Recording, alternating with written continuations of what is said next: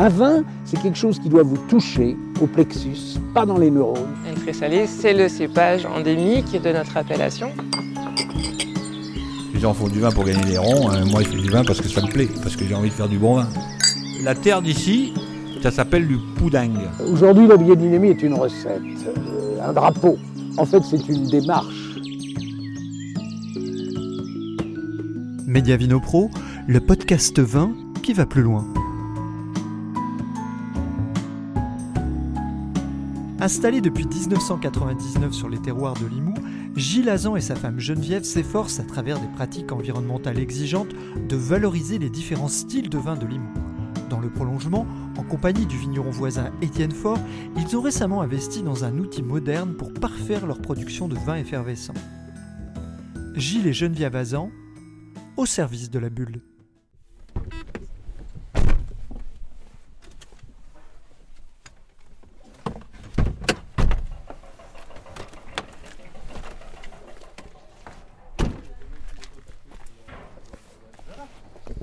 Bonjour Gilles.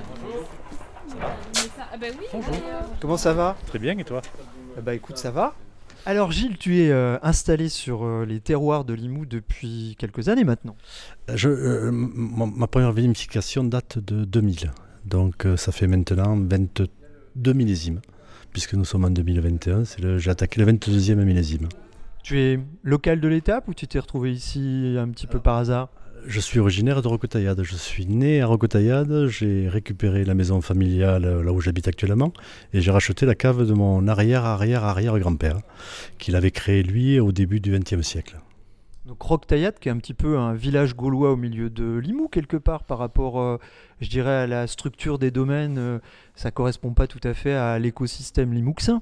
Alors effe- effectivement, on est, euh, euh, on est le village d'irréductibles gaulois, puisque Limoux est représenté à 80% par les négoces et les coopératives, et 20% par les vignerons indépendants. Bien sûr, au Cotaillade, c'est l'inverse. C'est 80% des vignerons, de vignerons indépendants et 20% de- d'adhérents aux coopératives.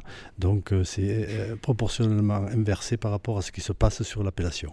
Et des vignerons engagés dans des démarches plutôt éthiques sur Roquetaillade.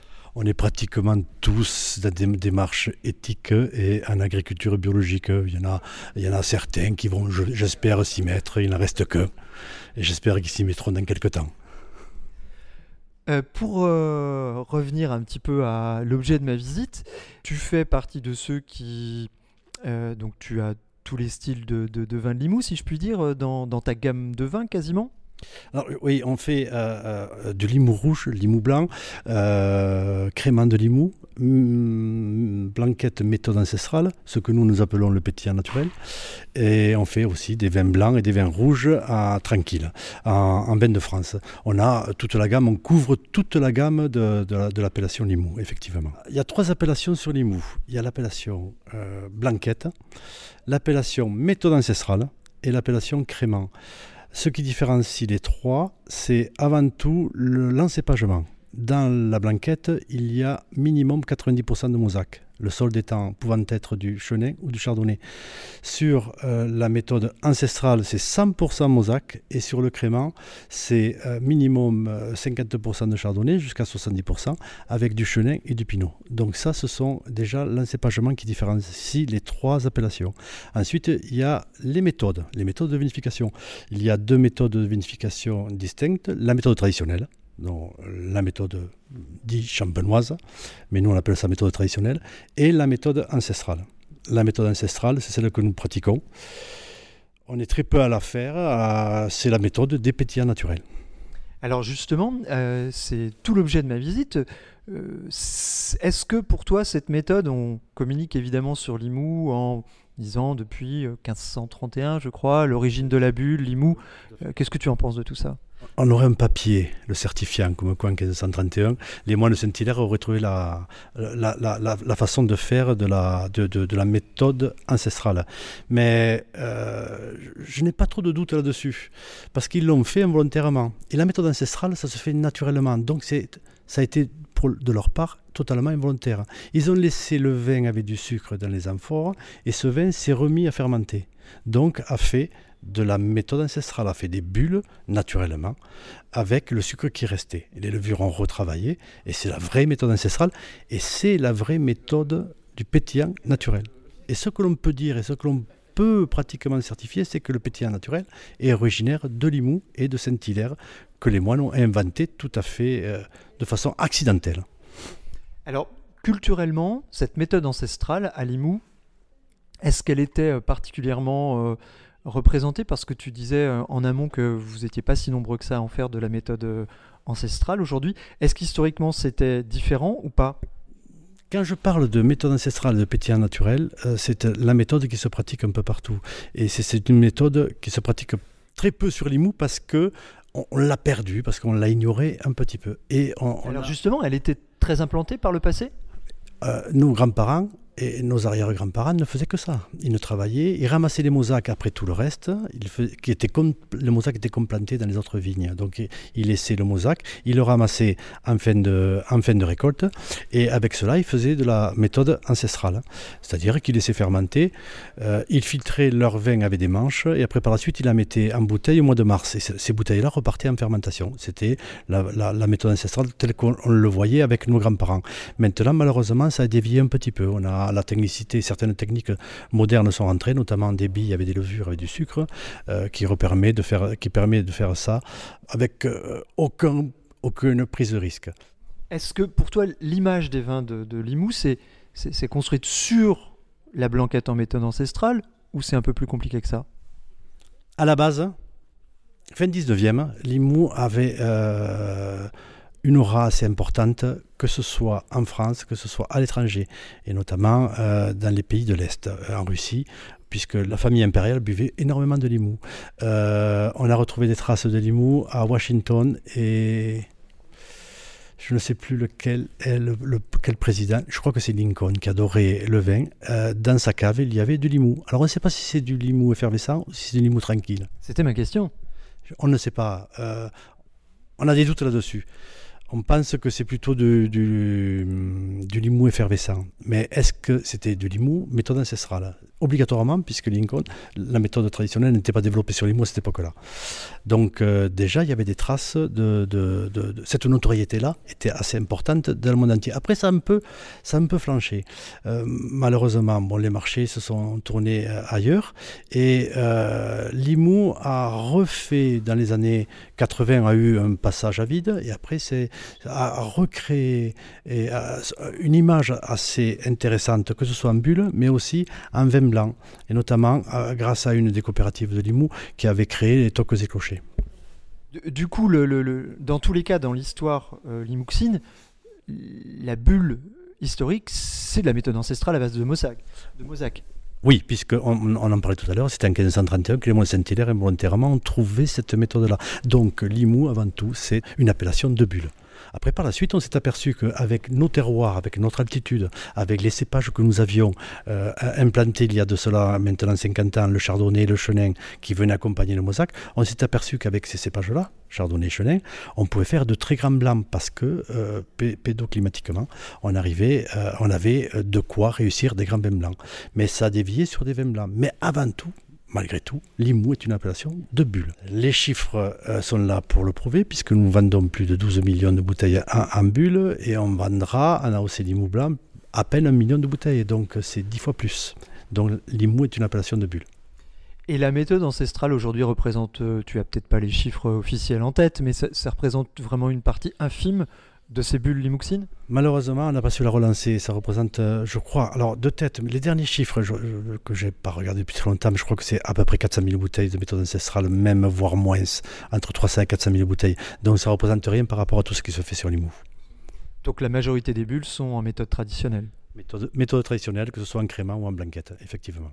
Et alors toi, qu'est-ce qui t'a poussé à aller, je dirais, sur un chemin qui est peut-être un petit peu plus tortueux que la méthode traditionnelle et à vouloir avoir une cuvée en méthode euh, ancestrale euh, il y a quelques années D'une part, j'adore les pétillants naturels, donc je goûtais beaucoup de pétillants naturels. Et euh, une appellation qui, pour moi, est faire de lance en pétillant naturel, c'est l'appellation de Montlouis. Montlouis-sur-Loire, où ils font des pétillants naturels magnifiques. Et ça, quand j'ai vu ça, je me suis dit pourquoi ne pas faire cette méthode-là, la vraie méthode du pétillant naturel sur, sur Limoux. C'était quand ça dans ton l'histoire de ton domaine? Il y a à peu près 8 ans, entre 8 et 10 ans. Sauf que je voulais. Tu faisais par le passé des, des méthodes traditionnelles, euh, euh, enfin cla- plus classiques. Ma base, ma base était des méthodes traditionnelles avec le crément de Limoux Joséphine. C'était mon premier crément en 2002 et ma première bulle. Et après, par la suite, euh, j'ai acquéri des vignes de Mosaque, des vieilles vignes de Mosaque, parce qu'on ne peut faire que de la méthode ancestrale qu'avec du Mosaque.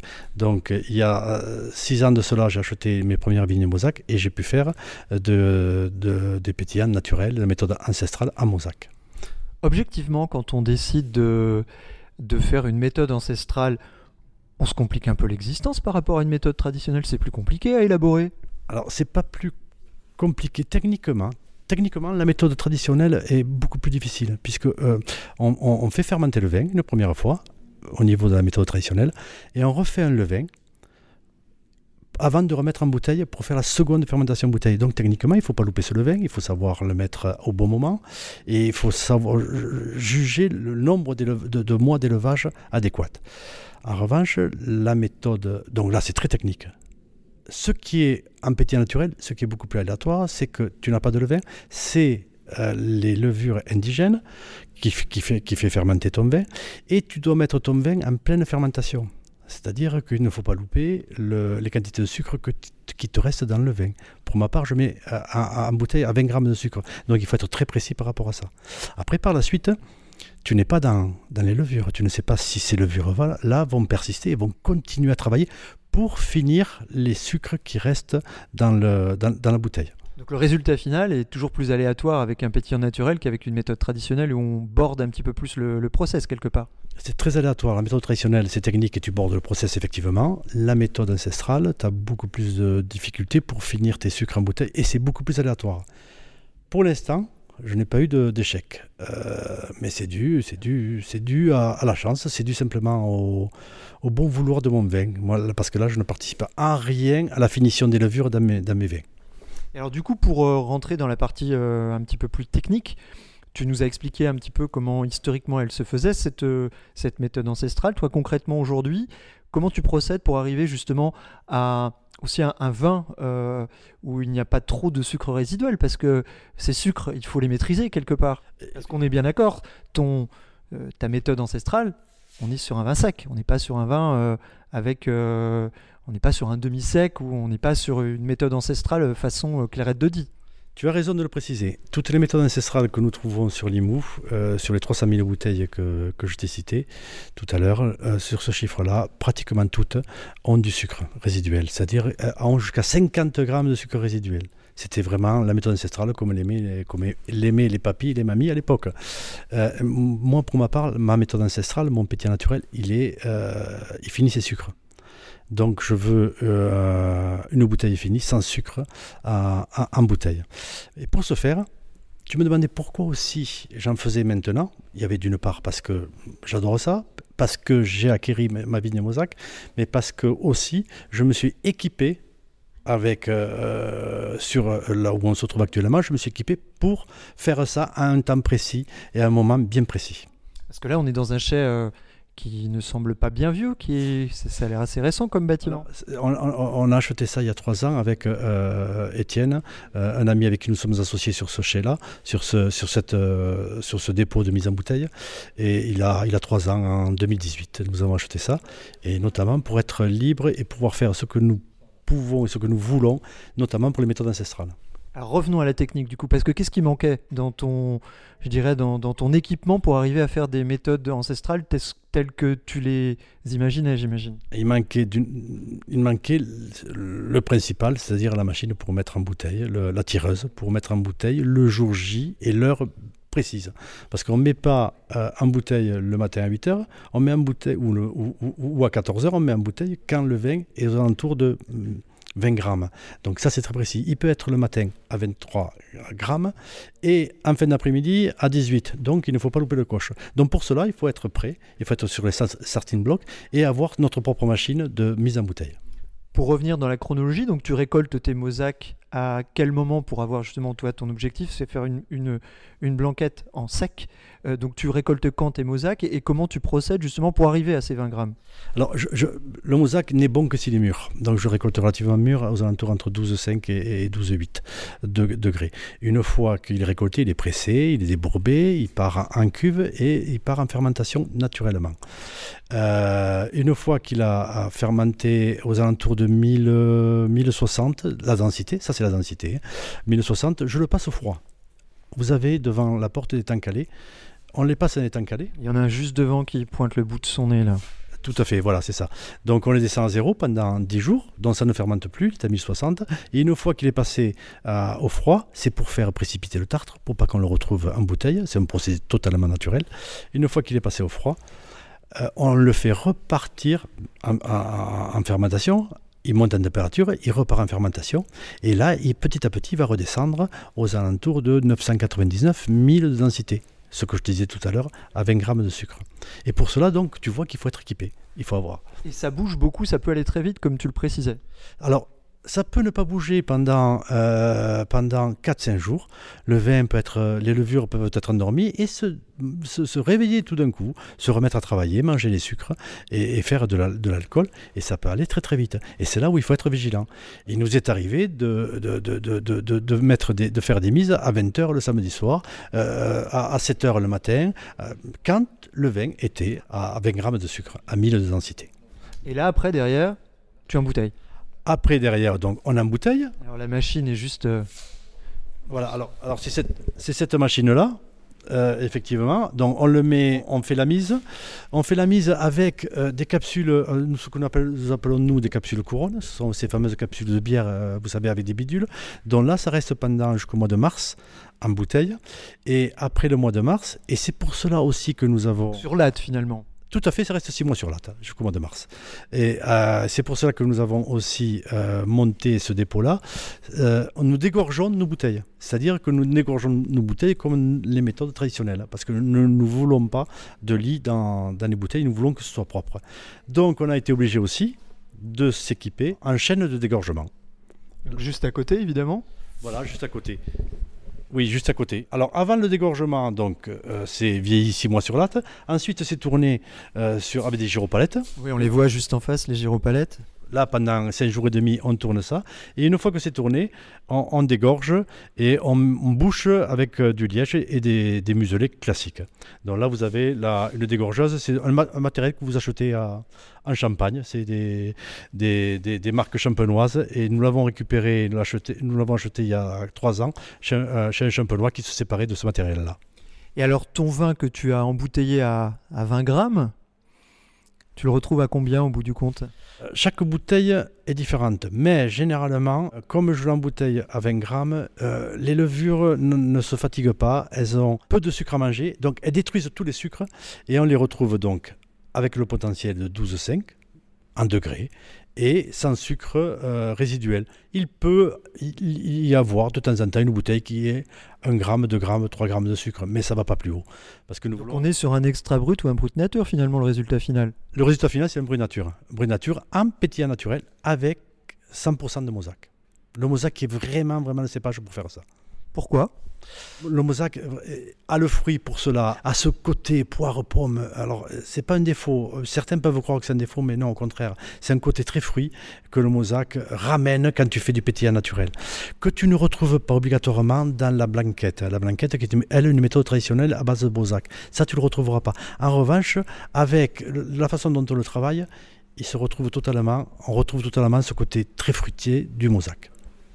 Donc tu te retrouves avec un, un- une, méthode ancestrale où on n'a quasiment pas de sucre. hein. Tu dis le maximum que tu as eu depuis que tu pratiques euh, euh, ce type de vinification, le maximum que tu as eu de sucre euh, en, en finale, c'est combien? Ça peut être 3 grammes, mais c'était vraiment. Alors on le sentait en bouche, donc on a fait analyser, parce qu'on fait analyser de temps en temps les bouteilles qui nous paraissent un peu sucrées. Donc, mais ça a été le maximum, ça a été 3 grammes. Généralement, ça finit vraiment les, sucres. On les tient au chaud pour que les levures puissent finir de, fermenter. Quand je dis au chaud, c'est minimum 16 degrés. Donc là, ça finit. Généralement, ça finit toujours les sucres. Et donc, où tu arrives ouais, à, un, brut nature au, bout du compte euh, et dont tu es content, j'imagine.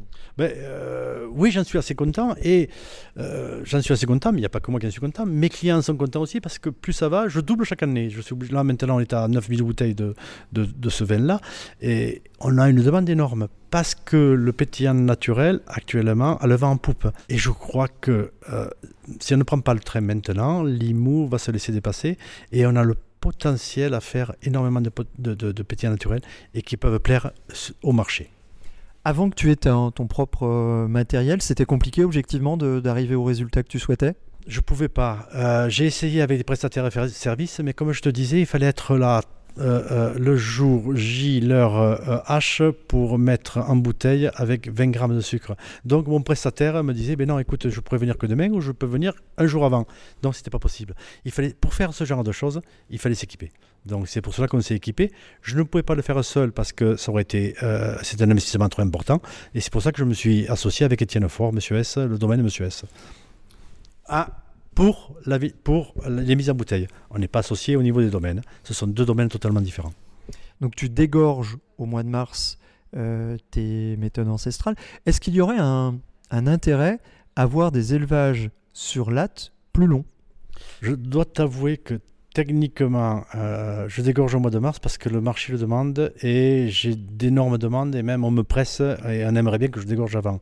Mais techniquement, j'aimerais bien attendre au moins minimum 9 mois de latte euh, et dégorger, et même 12 mois de latte dégorger euh, au mois d'octobre de l'année suivante.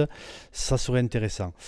Et Tu n'expérimentes pas même sur quelques échantillons pour voir des élevages longs, enfin comme on peut le faire avec des méthodes traditionnelles, en méthode ancestrale Qu'est-ce que ça peut donner justement ces vins avec des élevages longs euh, sur, sur latte euh, Parce que finalement, une méthode ancestrale, c'est un vrai effervescent naturel. C'est, alors, tu, as, tu as entièrement raison, c'est vraiment le vrai effervescent naturel, le plus naturel qu'il, y ait. Et euh, tu me demandais si je n'expérimentais pas. Pour l'instant, je ne faisais que 4000 bouteilles, donc c'était très peu et trop peu pour expérimenter. Là, on, est passé à 9000 bouteilles, donc je vais garder, euh, je vais, je vais garder 500 bouteilles qui représentent un, une un giropalette, 500 bouteilles pour expérimenter et pour faire des élevages un petit peu plus longs sur latte et pour savoir ce que ça donne. L'expérience euh, et d'autres vignerons me disent, euh, notamment d'autres régions bien sûr, hein, euh, c'est peut-être pas la peine d'aller aussi loin en, élevage sur latte. Mais il faut expérimenter pour savoir et je pourrais le dire que en 2022. Montlouis-sur-Loire a mis dans son cahier des charges de l'appellation, il y a quelques temps, quelques toutes petites années, euh, la méthode ancestrale comme une possibilité. C'est la seule appellation de France où euh, on, a cette possibilité de, vinifier aussi en, en sec et pas avec des sucres résiduels. Est-ce que ça semble imaginable un jour à Limoux ou est-ce que ça apporterait encore de la complexité à un univers qui est déjà euh, pas facile à comprendre, le Limoux, objectivement? On a, déjà, dans le cahier des charges, on a le droit, moi j'ai le droit de faire la méthode de, ancestrale comme l'a fait Montlouis dans le cahier des charges Limouxin. Je pensais être entre guillemets hors la loi, mais non. Le cahier des charges de Limoux peut entraîner euh, une méthode de, comme le fait euh, Montlouis. Il n'y a aucun souci par rapport à ça. Sauf que la seule différence que je ne fais pas par rapport à Montlouis, c'est que je ne garde pas sur latte 12 mois. Montlouis garde sur latte 12 mois. Moi, je ne garde sur latte que 6 mois. Voilà. Mais comme on disait tout à l'heure, on va expérimenter la- la- la- sur, sur, sur 12 mois. Je sais qu'ils, je crois qu'ils n'ont pas le droit de, d'en faire euh, en Champagne. C'est un procédé qui est complètement interdit. Est-ce que cette méthode permet à tes yeux, euh, comme il n'y a pas une double fermentation, d'aller chercher peut-être un petit peu plus euh, ce terroir dont on parle souvent? Est-ce que c'est une méthode qui permet de, euh, d'aller chercher le terroir, ce- la méthode ancestrale? Pour moi, le terroir, il s'exprimera beaucoup mieux parce que, euh, on l'a bien dit, il n'y a pas une deuxième fermentation. Deuxième, deuxième fermentation change un petit peu le vin, quand même, malgré tout. hein. Là, il n'y a pas de deuxième fermentation, donc le, le terroir s'exprime. Mais ce qui s'exprime, comme je te disais auparavant, avant tout, c'est le mosaque. Le mosaque s'exprime, mais vraiment à 100% avec cette méthode-là. Et tu retrouves des mosaques magnifiques euh, euh, et ça sublime le mosaque. Cette méthode sublime le mosaque. Et alors pour euh, euh, là on est dans, vraiment dans un lieu dédié à, cette méthode, tu as une nouvelle corde à, ta vie de vigneron, c'est-à-dire que aujourd'hui tu es prestataire en fait pour d'autres domaines qui n'ont pas l'outil que tu as avec Étienne Fort du coup. Alors, on est, euh, on, a, maintenant, euh, avec Étienne, on a une certaine expérience des méthodes ancestrales, donc des pétillants naturels. Donc, euh, certains euh, euh, amis autour nous font confiance et nous confient leur vin pour qu'on travaille ces mé- ces- cette méthode-là et ces- ce, pétillant-là. Et il s'avère aussi que maintenant, comme on a acquis cette, expérience en méthode ancestrale, en méthode traditionnelle, ça fait maintenant 20 ans qu'on le travaille, donc on fait des prestations aussi en méthode traditionnelle parce qu'on est équipé pour. Parce qu'il y avait une demande, euh, enfin les, les- les gens n'avaient pas les outils comme toi il y a quelques années finalement. alors sur les mous, il y en avait c'est- effectivement, mais il y en a beaucoup sur les mous qui sont moins souples que nous. Nous, on est assez souples, mais avant tout, on travaille quand même qu'avec des amis, que des copains. On ne veut pas en faire notre métier, ce n'est pas notre métier. On, on dépanne les copains, on en fait quand même pas mal, mais ce n'est pas notre métier. Et ça représente combien de domaines comme ça avec qui tu travailles? Oh là, on est à peu près sur euh, 10 domaines, minimum une dizaine de domaines, à peu près, euh, qui nous font confiance pour la méthode traditionnelle et pour les méthodes ancestrales ou les pendates. Bon coup. JB, c'est pas loin de ta Carcassonne. Alors, on, on a- on va goûter là maintenant le- le- la méthode ancestrale, donc le pétillant naturel, dont on parle tant euh, dont je parle beaucoup, surtout. Et euh, on a oublié de dire qu'il s'appelait l'air du paradis. Pourquoi? Parce que la vigne où, où nous prenons, nous ramassons, nous récoltons le raisin, euh, pour euh, Geneviève, mon épouse, c'est un petit paradis. C'est mignon. Gen- Geneviève est juste à côté, un, un beau sourire quand, euh, quand euh, Gilles dit ça. Mais je sens qu'il y a beaucoup de choses derrière, ce- ces sourires respectifs. Euh, parce que c'est aussi bon, un paradis quand même avec beaucoup de travail. Donc ça peut être des fois l'enfer. hein. Voilà. Et la voilà ouverte, cette méthode ancestrale. Cette bulle, je, la connais, c'est pour ça que je, viens te voir aussi. Euh, on est sur un pétillant naturel sur le fond, mais qui est à l'opposé, je dirais, de l'image que beaucoup se font des pétillants naturels comme des vins, des vins faciles, des vins justement avec parfois un petit peu de trucs résiduels, des vins un petit peu glouglou. Là, on est sur un vrai vin sérieux, un vrai vin de gastronomie, un vin cadré, un vin sur l'élégance, sur la finesse. Pas évident de faire passer, je dirais, les pétillants naturels dans ce registre-là? Il y a dix ans de cela, quand la mode naturels est arrivée, euh, pour beaucoup de- d'entre nous, les pétillants naturels, c'était avant tout un vin avec du dépôt, avec un peu de lit dans la bouteille, euh, qui, qui de temps en temps, euh, avec des odeurs un peu disgracieuses. hein. Mais maintenant, ce n'est plus le cas des pétillants naturels que nous trouvons dans toute la France. Il, il s'en fait tellement que les gens le font très très bien. Et donc, on n'a pas, on plus ce côté euh, des lits restantes puisqu'on le dégorge. On n'a plus ce côté réducteur, on n'a pas ce côté oxydatif, parce que bon, le travail, on, on essaie de le travailler très très bien, parce que ça le mérite. Le pétillant naturel est un peut- peut-être des grands effervescents. Et est-ce que, euh, justement, le, euh, au niveau, je dirais, là c'est peut-être plus de la communication, mais est-ce que la méthode ancestrale n'aurait pas besoin d'être réhabilitée dans son image, justement? C'est-à-dire que c'est c'est une méthode qui permet de ne pas vinifier que des vins avec des sucres résiduels, finalement? Oui, alors euh, c'est pour cela que je- vous avez remarqué que j'ai employé deux mots euh, lors de cette interview, euh, méthode ancestrale et aussi pétillant naturel, parce que pour moi avant tout c'est un pétillant naturel.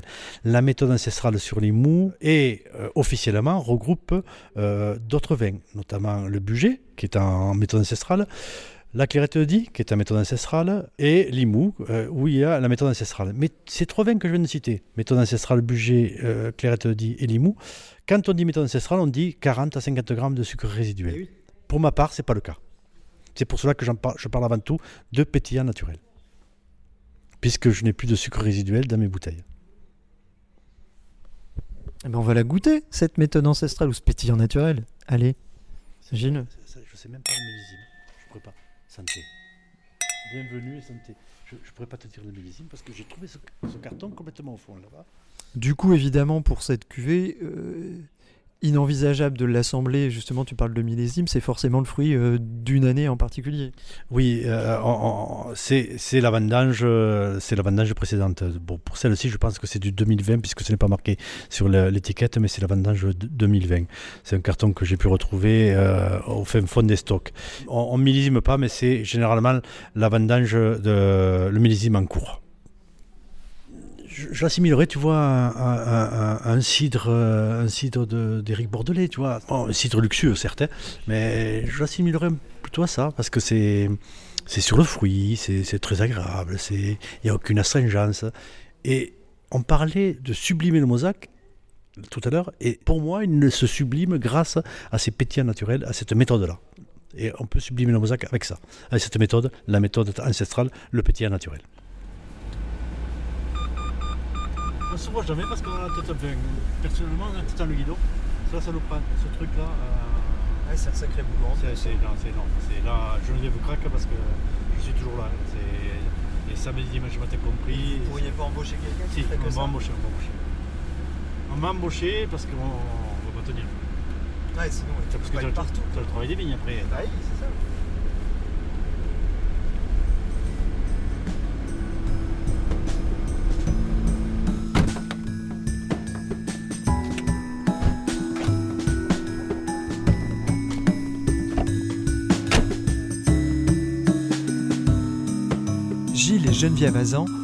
Au service de la bulle.